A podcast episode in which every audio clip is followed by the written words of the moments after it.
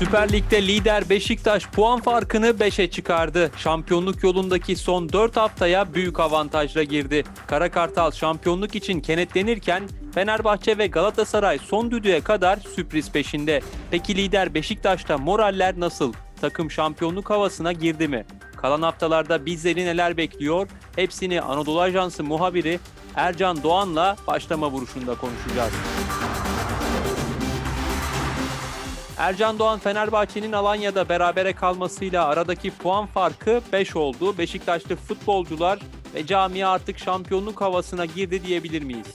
Şampiyonluk havasına girdiğinden bahsedemeyiz. Sonuçta Beşiktaş'ın daha çok kritik maçları var. Ee, önce yarın Hatay Spor'la karşı karşıya gelecek ki Hatay Spor'da 5. e, yarışında yer alan bir takım iddialı bir takım. Sonrasında da Galatasaray deplasmanına gidecek Beşiktaş. Bu anlamda şampiyonluk havasından bahsedemeyiz. Biraz daha temkinli bir hava var Beşiktaş'ta. Biraz daha e, haftalar ilerlesin e, önümüzü görelim havası var. Ama Beşiktaş'ta bir kenetlenme var. Yönetim, e, teknik heyet, futbolcular ve taraftar kenetlenmiş durumda. Tamamen şampiyonluk mücadelesine odaklanmış durumda. Kritik maçlarda da konsantre olmuş bir hava var Beşiktaş'ta şu an.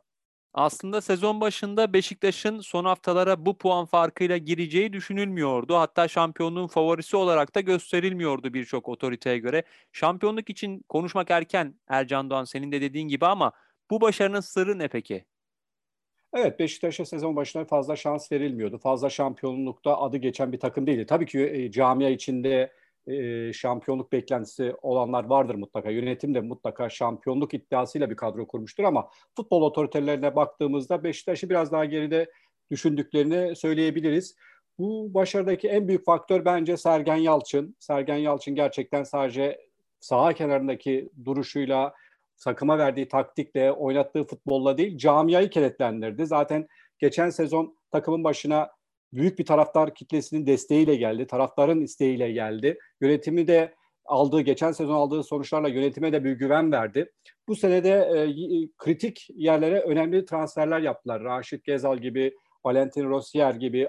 Forvet hattına Burak Yılmaz'ın gitmesinin ardından Abu Bakar'ı e, transfer ederek o açığı da kapattılar. Tabii sezon başında da şanssızlıklar yaşadı Beşiktaş, sakatlıklar yaşadı ama Sergen Yalçın çabuk çözüm üretti bu konuda da. Kallarin gibi forvet hattında oynayan ama çok fazla verim vermeyen bir futbolcuyu uzun süre sol kanatta oynatarak taktiksel açıdan daha işlevsel hale getirdi. Kallarin forvet hattında attığı golden çoğunu bu sezon sol kanatta oynadığı maçlarda attı.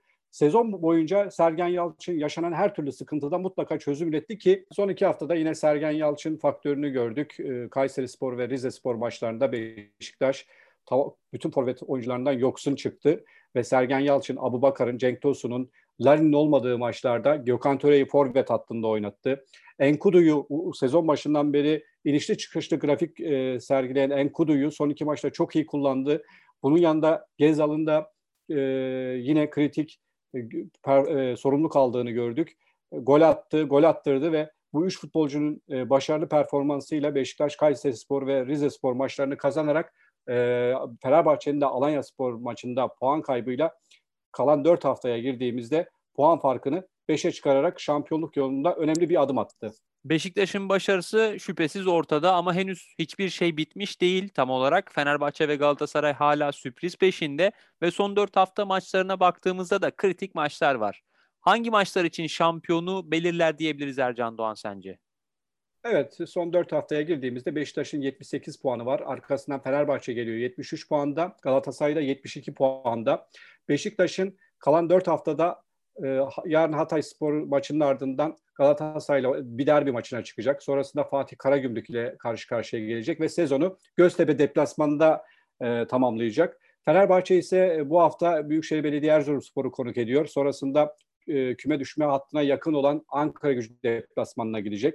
E, kalan son iki haftada e, bu sezonun iyi başarılı takımlarından Sivas Spor ile karşı karşıya gelecek ve Kayseri Spor deplasmanıyla yine sezonu tamamlayacak. Galatasaray ise bu hafta Gençler Birliği deplasmana gidiyor ki Gençler Birliği e, düşme hattında ve e, Gençler Birliği için de çok kritik bir maç olacak. Beşiktaş'ı konuk ettikten sonra artık yavaş yavaş ikinci TFF birincilik hazırlıkları yapan Denizli Spor ile karşı karşıya gelecek deplasmanda. Kendi sahasında Malatya Spor ile e, oynayacağı maçla sezonu kapatacak. Bana göre Beşiktaş yarın maçı kazandığında biraz daha rahatlayacak. Biraz daha öne açılacak. Galatasaray deplasmanına biraz daha güvenle gidecek.